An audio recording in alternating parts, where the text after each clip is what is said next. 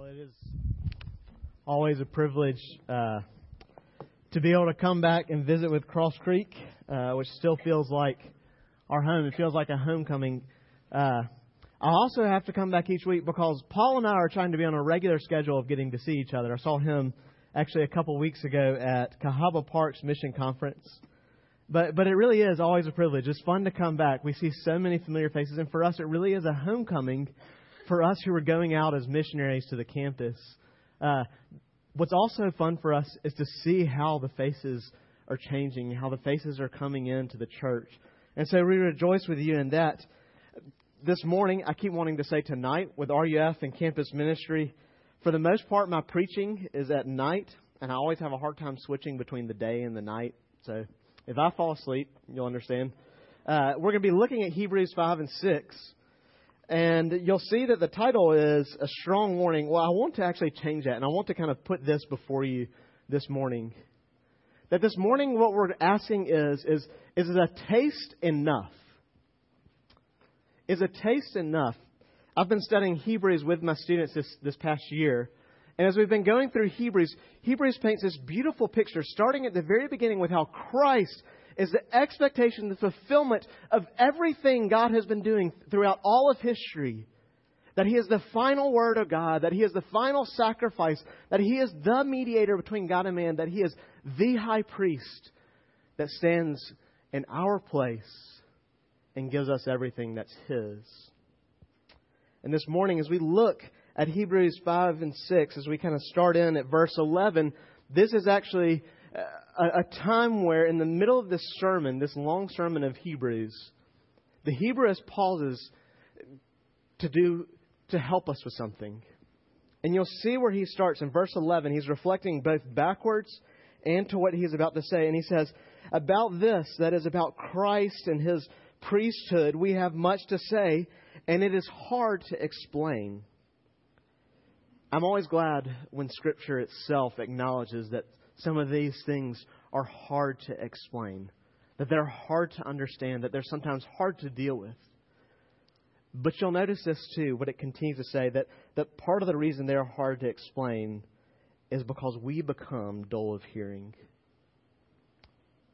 So I pray as we open God's Word that the veil of our hearts the veil of our agendas that we come to we come to God and we want him to do our work in our way that that is pulled back and that we become soft and tender of hearing to hear these hard and beautiful things. This is God's word. We've been reading in verse 11. About this we have much to say and it's hard to explain since you have become dull of hearing. For though by this time you ought to be teachers, you need someone to teach you again the basic principles of the oracles of God. You need milk and not solid food. For everyone who lives on milk is unskilled in the word of righteousness since he's a child. But solid food is for the mature, for those who have their powers of discern, discernment trained by constant practice to distinguish good from evil. Therefore, let us leave the elementary doctrines of Christ and go on to maturity, laying not laying again a foundation of repentance from dead works and of faith towards God and obstruction about washings, the laying on of hands, the resurrection of dead, and the eternal judgment. And this we will do if God permits. For it is impossible in the case of those who have once been enlightened, who have tasted the heavenly gift, and have shared in the Holy Spirit, and have tasted the goodness of the Word of God and the powers of the age to come, and then have fallen away, to restore them again to repentance, since they are crucifying once again the Son of God to their own harm and holding him in contempt. For land that has drunk the rain that often falls on it and produces a crop useful to those for whose sake it is cultivated, receive a blessing from God. But if it bears thorns and thistles, it is worthless and near to being cursed, and its end is to be burned. Though we speak in this way, yet in your case, beloved, we feel sure of better things, things that belong to salvation, for God is not unjust so as to overlook your work and the love that you have shown for his name in serving the saints as you still do. And we desire that each one of you show the same earnestness to have full assurance of hope until the end, so that you may not be sluggish, but imitators of those who through faith and patience inherit the promise. For when God made a promise to Abraham, since he had no one greater by whom to swear, he swore by himself, saying, Surely I will bless you and multiply you. And thus Abraham, having patiently waited, obtained the promise. For people swear by something greater than themselves, and in all their disputes, an oath is final for confirmation. So when God desired to show more convincingly to the heirs of the promise the unchangeable character of his purpose, he guaranteed it with an oath so that by two unchangeable things in which it is impossible for God to lie, we who have fled for refuge might have strong encouragement to hold fast to the hope that is set before us. We have this as a sure and steadfast anchor of the soul, a hope that enters into the inner place behind the curtain where Jesus has gone as a forerunner on our behalf, having become a high priest forever after the order of Melchizedek. The grass withers, the flowers fade, but the word of our God stands forever. Let's pray and ask that it stands forever in our hearts.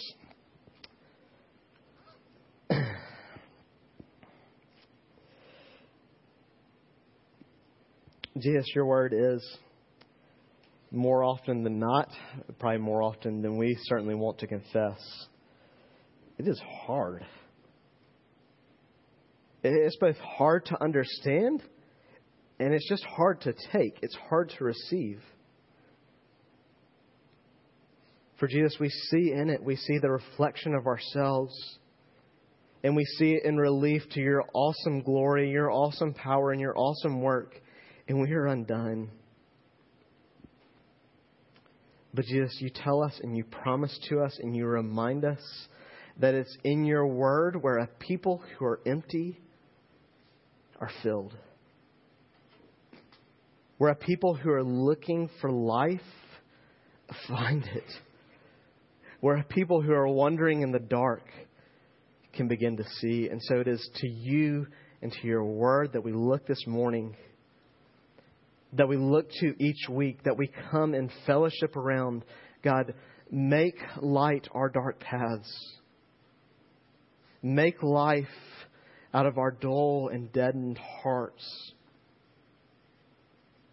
Jesus, you know where we are. You know, even at the end of uh, a, a, a, season, coming into a season that is has busyness and, and anticipation of good things, but also the, the weighing in of so many other things, God. God, that we need to step into it with refreshment in you. God, and so we seek and we pray for the regular revival of your Spirit's application of your word to us. Holy Spirit, do that work for the glory of Christ and the working out of your kingdom. We ask it in your name. Amen. You may ask, as we are reading through Hebrews 5 and 6, now that's a very interesting passage to come and, and as a visiting pastor, to bring to the church. What is he trying to say about us? Well, I actually think it's interesting. I, I, preached on this sermon last week, if you want to know why I chose this passage with my students. And, it brought us to the kind of the center of our, our, our going through Hebrews, which I kind of already prompted for you, is about this picture of who Christ is. And in the middle of the sermon, if you noticed, if you kind of started to read before, and if you actually continue to read after, this is sort of a pause in his kind of argumentation. It's a pause in, in his message. And I think it's a pause to do this. And, and this is helpful and beautiful for us, even if you're coming into the middle of Hebrews, that it's a pause to do some self assessment. It's a pause to ask this question in particular What is it that I'm feeding on? What is it that is nourishing me? We have a one year old daughter, which some of y'all have gotten to meet. Annie has been born since we've been gone. Uh, and she just turned one two weeks ago. And if, if you've had children, it's fun to watch them grow. And at the beginning of their life, one of the things that amazed me when we had our first child is that a child and Annie, they live on, on, on either formula or breast milk for the first year of their entire life. That is, they can get every single thing they need from that. They don't need anything else. Actually, when you start feeding them food, when the doctor tells you to start feeding them food around six months, the idea is not that the child gets nourishment, but that just starts practicing eating solid foods. You see, she gets everything she needs. And yet, at a year in our doctor, we went to the year doctor's appointment. The doctor says, Well, you know what? You actually need to start moving to the next thing. She needs to start drinking regular milk. She needs to start drinking regular food because this is actually how she's going to continue to grow on from here. You know, as we look at this passage and we ask this question of what is, what is it that we are feeding on? What is it that we're nourishing ourselves with? I think this, this reality of, a, of an infant and a child, it illustrates for us what Hebrews is pressing in on. That there's a time when we feed on, we feed simply on milk. But to grow, to mature, to fill out as God's people the reality of a child of God, the reality of the people of God, the work of the kingdom of God, we need to learn to feast more deeply on Him. You see, growth requires the right nourishment. So, what is it that nourishes you? you know, as you think about it at first, I think there's a lot of things that compete for nourishment. Our jobs can compete for nourishment. My job as a pastor, as a campus minister, can be my nourishment rather than Christ Himself that I'm called to proclaim. Your job can be when, when, when you're looking at it and you're trying to stand and say, This is where my identity is, how well I do this. We look to our jobs to be our nourishment. We may look to our kids to be our nourishment. We may look to our spouses to be our nourishment. And it's interesting as we ask this question, as we look at ourselves, how emotionally, spiritually, and actually oftentimes physically malnourished we are. You see, we're still lonely. We're still living on fear, and it's because this. We continue to feed on shallow things. And because we're fearful that we won't get the next meal, and so we take in everything we can. See, whatever is nourishing you will determine your maturity. In verse 13 and 14, you see him begin. It'll determine your skill in the word of righteousness. It'll determine your handling of truth. It'll determine your understanding and be able to open up God's word. It'll determine your discernment of good and evil, knowing what is good and right, knowing what is beautiful and what is ugly, and what we should embrace and what we should reject. Whatever it is that is nourishing us will determine those things. And so, what Hebrews longs for is that we would mature. And here's where its final reality meets and where we're moving towards. Then it's the anchoring of our hope in Christ. This is the fulfillment. This is the fullness of Christian maturity as the gospel has it for us. That we would be anchored in a sure foundation in Jesus. And there are two things we need to see this morning. First is this the reasons for our malnourishment, the reasons that we are not maturing, the reasons we may not be growing. And then we need to see this too. Then what is the beginning of a healthy diet? What, is, what are kind of those things we need to start practicing feeding on? What are those things that we need to look forward to so that we can continue to grow? Those two things we'll look at this morning. The first is just this: is what are the reasons that we don't mature? And I think everything can probably, probably the reasons we don't mature can probably be seen under these two, these two things that Hebrews gives us as categories. Everything, maybe subset of this can be. And the first is this. In verse 1, it says this of chapter 6. Therefore, let us leave the elementary doctrines of Christ. That is, we are remaining in the elementary doctrines of Christ. Near Near is in kindergarten, and we went to have our parent teacher conferences this past uh, two weeks ago, I guess. It was the first parent teacher conferences lesson I've ever gotten to do for him. As a Salem teacher, we're wondering, you know, how is he doing? And he's actually young for his grade. And what we knew is that Lanier's actually, he's very sharp. He picks up on everything. We knew he was doing kind of well academically. But the question we kind of had then was, was what does he need to move to the next level? And is he actually ready? Because he's actually young for his grade. And so we wanted to make sure we were doing the right thing. But we know this instinctively. We don't want him to be bored. That is, he could perfect his time in kindergarten. He could be the only kid who doesn't have fits. He could be the only kid who doesn't have breakdowns. He could be the only kid who can spell and read, uh, you know, at a first grade level. But for him to continue to grow, he actually needs to advance. He needs to learn in order to learn. He needs to move beyond the basic things. He needs to move, we need to move beyond just learning how to write our letters. You see, one of our biggest problems is that when we come to Christ, we get Him and then we stop. I hear this all the time from students. I ask them, what is the gospel? And there's, there's a number of things, or what does the gospel give you is one of the things I'll ask them. Well, it gives me a second chance. And you say, well, they take Christ, is they take him for the second chance, but guess what? If it's just about a second chance, you don't need him beyond that. We get Christ and then we stop. We begin to take the same class over and over. We take him again for a second chance. But we're not taking him for everything is. And in verse 12, this is what it suggests for us that by now, He's talking to the Hebrews, but I think there's a reality for us who are being nourished by the gospel in the church. In some sense, you should be teachers. You should understand the gospel in a way that you can actually communicate it to somebody else. Doesn't mean everybody has to be a Sunday school teacher, but with the people that you're interacting with, your children, or older brothers, older siblings, older sisters, in a way that you can actually talk to your, your, your sisters, your brothers about it. Talk to your friends about it, that you can communicate in a way. You see, are you growing, and especially are you growing in the gospel in such a way that it's something that you can share? Another, when I ask students again that question, and I wonder if we are asking ourselves, if we give kind of that quick platitude, what is the gospel? Jesus died on the cross for my sins. And what I found is that what I need to ask, if we're going to ask that question, is, is what does that mean? And so often we have a hard time advancing and understanding how that has any implication out of just that statement. See, do we know the deepness of the gospel?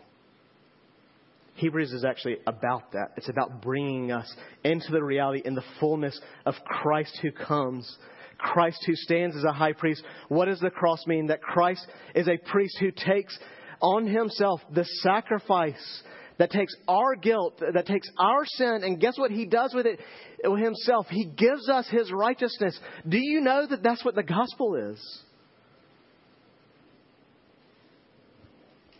I think there are reasons we only take our theology so deep. The first of which is this that is hard work. It's hard work, it's extra study. It's something outside of the ordinary. It may not apply to our jobs as we see it. It may not apply to our families. It's something else to grow in. It's hard work. But not only this, again, if we realize who Jesus is, we take it beyond just that simple second chance. If we see it as a great high priest, a son of God who comes and gives, again, everything that's his in order to take everything that's ours then it's also hard because we know that He can't ask anything of us and it be rightfully His. We know that to know God deeper is to have to give more of ourselves. I think there's also this reason we just like a simple theology. If things are simple, I get in less arguments. If I just kind of have the basic realities of who God is, then I don't have to disagree with anybody. But I think when C.S. Lewis, for example, wrote his Mere Christianity, what he was saying is don't just have a mere basic Christianity, but he is giving us the reality and the fullness of salvation to say this that we go in to know this kind of God. See, we can't remain in the elementary doctrines. We can't remain, you know, just eating, just eating milk. The other danger is this that we're only taste testers. In fourth grade, I think this difficult passage actually is about as simple as that. It's a risky illustration, especially with students, but uh, if you've ever been to a wine tasting, you know what it's about. If you haven't, there's two things you immediately start thinking in your mind. They're the things that I, I start to think. Okay, Now, one, that's kind of just out of my, that's, I'm just not in the league. That's too rich for my blood. That's, that's first response, right? I have no idea what you're talking about. Probably never even encountered one of those. The other one is this. Is that you think, you're thinking in your head right now, you're like, wait a second, that sounds like a terrible idea. A bunch of people drinking a bunch of wine and then heading home. That sounds like a, a really good or really actually a really bad way to do foolish things. But at a wine tasting, what you do is this you actually taste a bunch of wine and then spit it out. You take it in and spit it out because the idea is that they know that if you if you begin to get kind of drunk, that you won't be able to taste the wine. So you spit everything out. And I think that's actually in some ways what Scripture is is concerned about here. That what we would do is we would treat the gospel of Jesus Christ like a wine tasting that we're too scared to drink it in because we, we think it'll shape us by too much. And so we spit it out. Look at where verse 4 and 5, look what it cautions us against. Look what it calls out. It talks about those who they come in, and what do they do? They taste. They come in, and all they do is they taste the heavenly gift. They share some of the Holy Spirit. They taste the goodness of the Word. But they don't do this. They don't drink. They don't feast. They don't imbibe it. They don't nourish themselves with it. You see, they take the gospel for what they want it for, and they trample on the rest. Dietrich Bonhoeffer, he actually coined the phrase cheap grace. And it's this for us sometimes in the church. We get this much of Jesus, we get the second chance of Jesus, and then we do whatever we want. Paul warns against it, and, earlier in Romans uh, 6 and 7, that we would take the grace of God to use it to do whatever we want. And what Hebrews warns us against is that the cross isn't for taste testers. The cross is not for taste testers. Jesus is not for taste testers. That's what the Hebrews 7 and 8, the parable, sorry, 6, the verses 7 and 8, that's what it fills out for us. That it's only one or the other. Either you drink it in such a way that it bears fruit in your life, it bears a crop of righteousness and goodness, or maybe like sand, it sifts through, and the only thing that grows up are weeds and thorns and thistles. Jesus actually tells a parable in the same jest. You may be thinking of this. In Matthew 13, he tells the, parable of the sowers, where the seeds are cast out on the ground, and, and one, one, the seed is immediately plucked up. But two of them, there's actually this period where, where the seed actually takes some quick root and grows up. But here's the thing they are not rooted deeply. They don't drink deeply of Jesus. And they're not drinking deeply of who God is. The word doesn't settle deeply into their hearts. And they burn off or they die. See, Jesus gives us a similar warning. There's a difference between being nourished by Jesus and just tasting Him.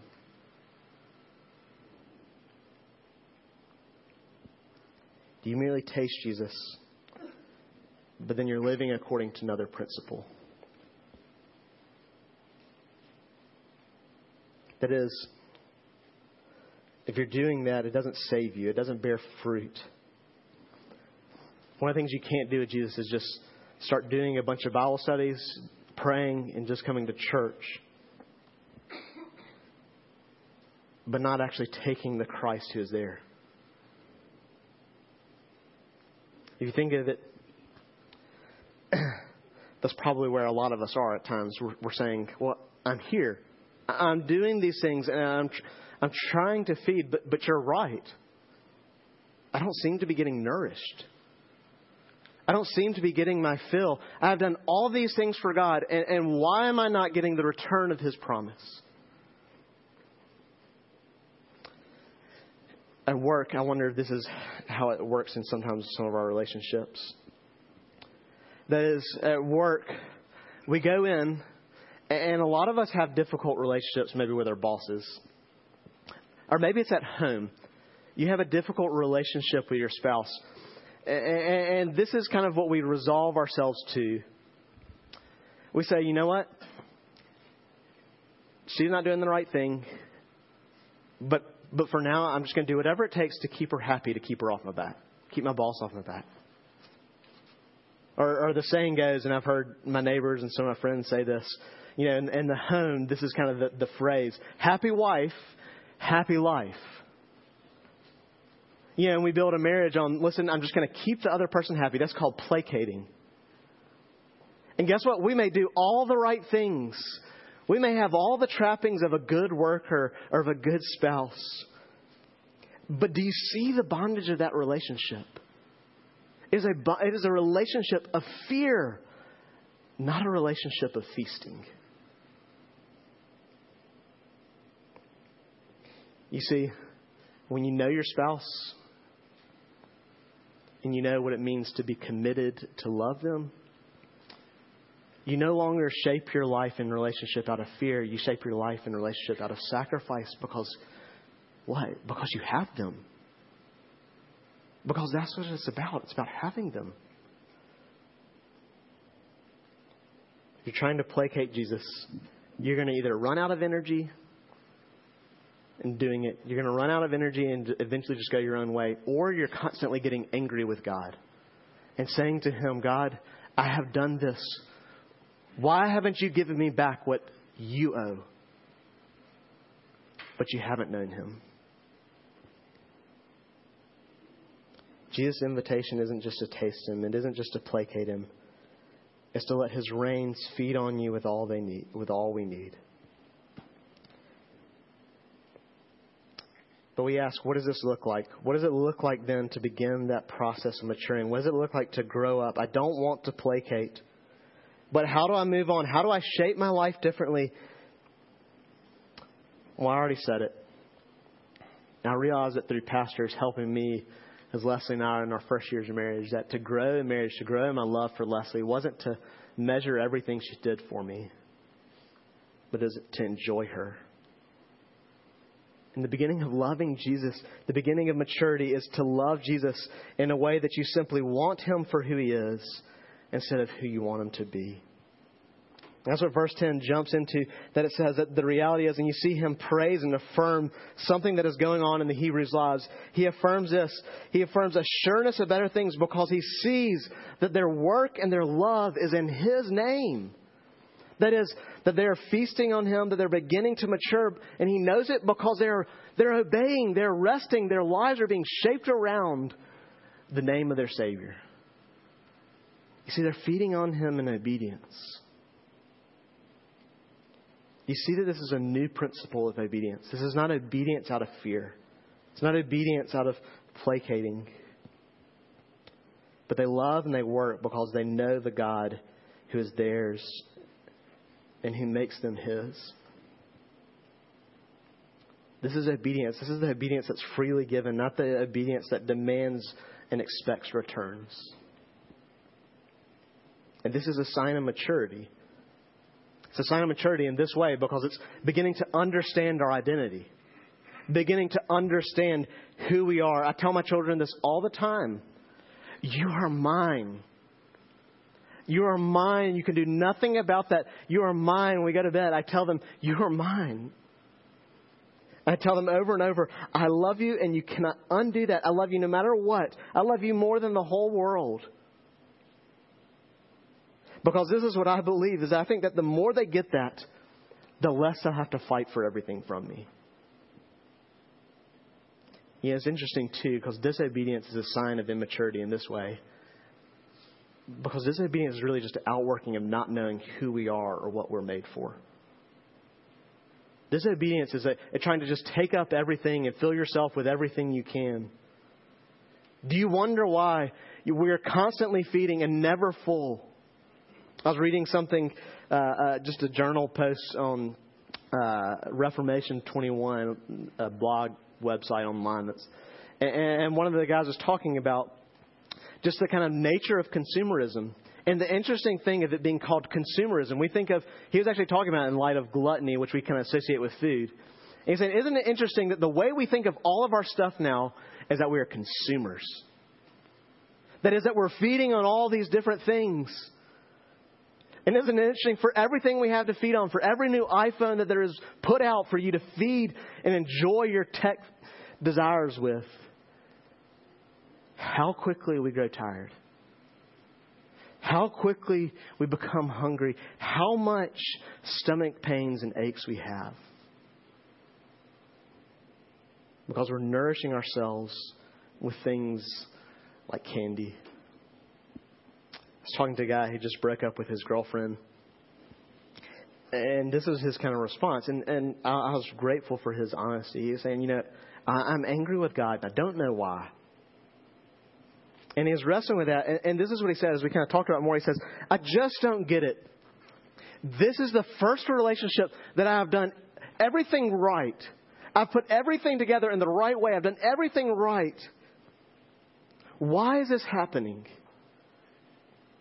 And you see, there's two things he missed. He missed one, the overarching reality of his weakness as we come in and feast on Christ, that we come as, as those who are malnourished.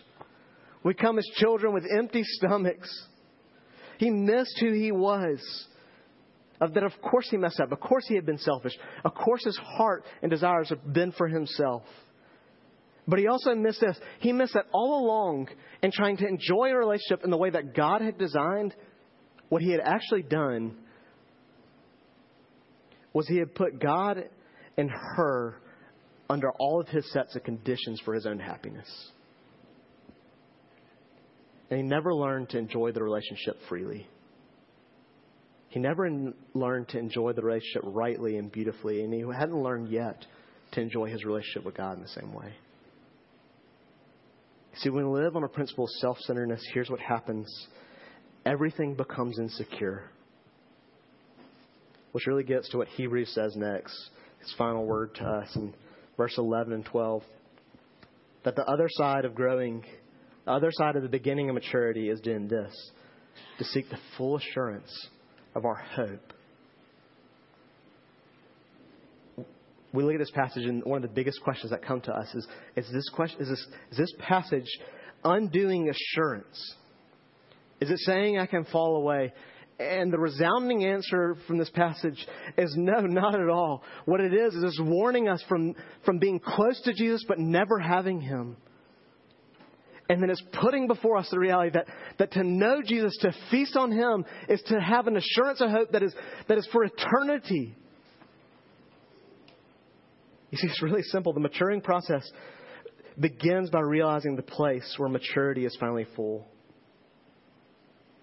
You see, in some ways, maturity is not a place for us that we can taste now. Maturity actually comes more in this maturing and maturing uh, in light of the gospel, in light of what Hebrews is painting for us, is putting before us, is putting before us eternity. Maturing looks like the taking hold of eternity in the present, which means taking hold of the gospel and the full assurance of salvation that's in Christ. Because in Jesus, things become secure. Because in our high priest, when he gave us his righteousness, he does not take it away. One commentator I was reading earlier in set of Hebrews, he says, when Jesus gives us everything, when Jesus says he, you're no longer condemned, what he's doing is he's forfeiting the right of retribution because he's placed it on himself.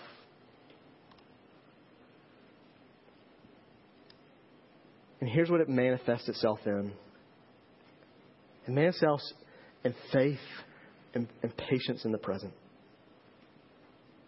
That is when we look to Jesus and we begin to wait on Him, when we begin to wait on His promise, we stop trying to force everything around us. We stop hoarding in meals of empty food. We stop grasping for the first thing that we can feed on. How much of our sin, how much of our rebellion is really this? It's an impatience. How much of our inability to live in faith is because we want things now. You see, we feed on the candy that leaves our bellies aching, and we wonder why. It's interesting at Halloween, you know, the, our kids, they actually I do too. I shouldn't I shouldn't use them here. Yeah, we feed on a bunch of candy, and yet you're not full you don't feel any better. But I think of that in contrast to Thanksgiving because something similar happens at Thanksgiving coming up this week. At Thanksgiving, you sit down to a meal and you, and you eat for maybe three hours. And you eat till your belly's full, and you're like, I, I am so full. And yet, there's a different kind of fullness. I mean, Halloween night, I, I wake up with headaches, you know, sugar headaches and everything. But Thanksgiving meal, what happens is, is about three o'clock, and you, I know y'all know this. You lay down, and you're like, I'm happy, and you take a nap. Jesus is like a Thanksgiving meal. He's like a feast that leaves you full in all the right ways. He leaves you full and content.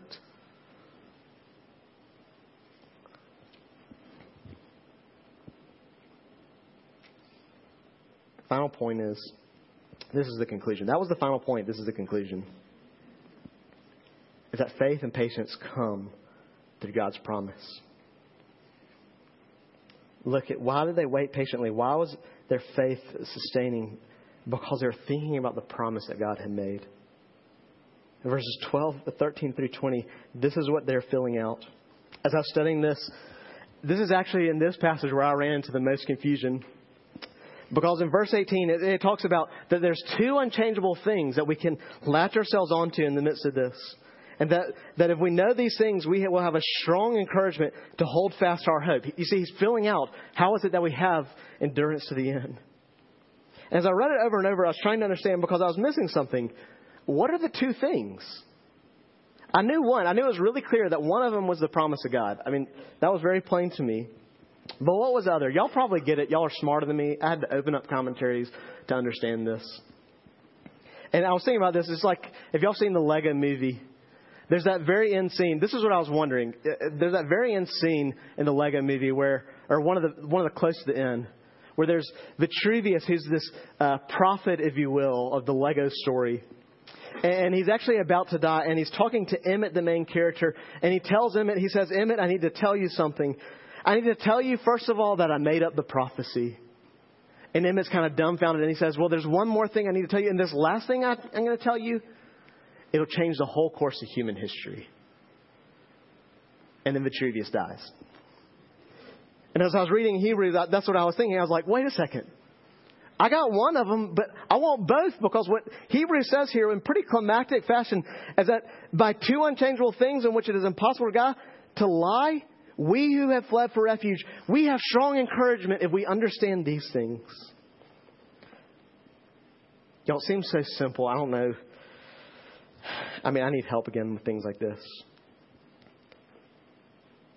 But it's just this that God who promises gives us his oath. God makes promises and gives us his oath. Why? Why? One, why does he make any promise? Surely whatever God says, whatever God is doing will be done and it'll be done beautifully. But why does he make a promise and an oath? And here's what we see. For us who are insecure, what he wants us to see, the way that we mature, the way that we grow is this by knowing the one who's secure. God can't break his promise, God can't break his oath. So in Jesus, there's a feast for his people. I look forward to taking it with you. Christ, our nourisher and sustainer. Lord, who lays before us yourself to feed upon. And God, who in eternity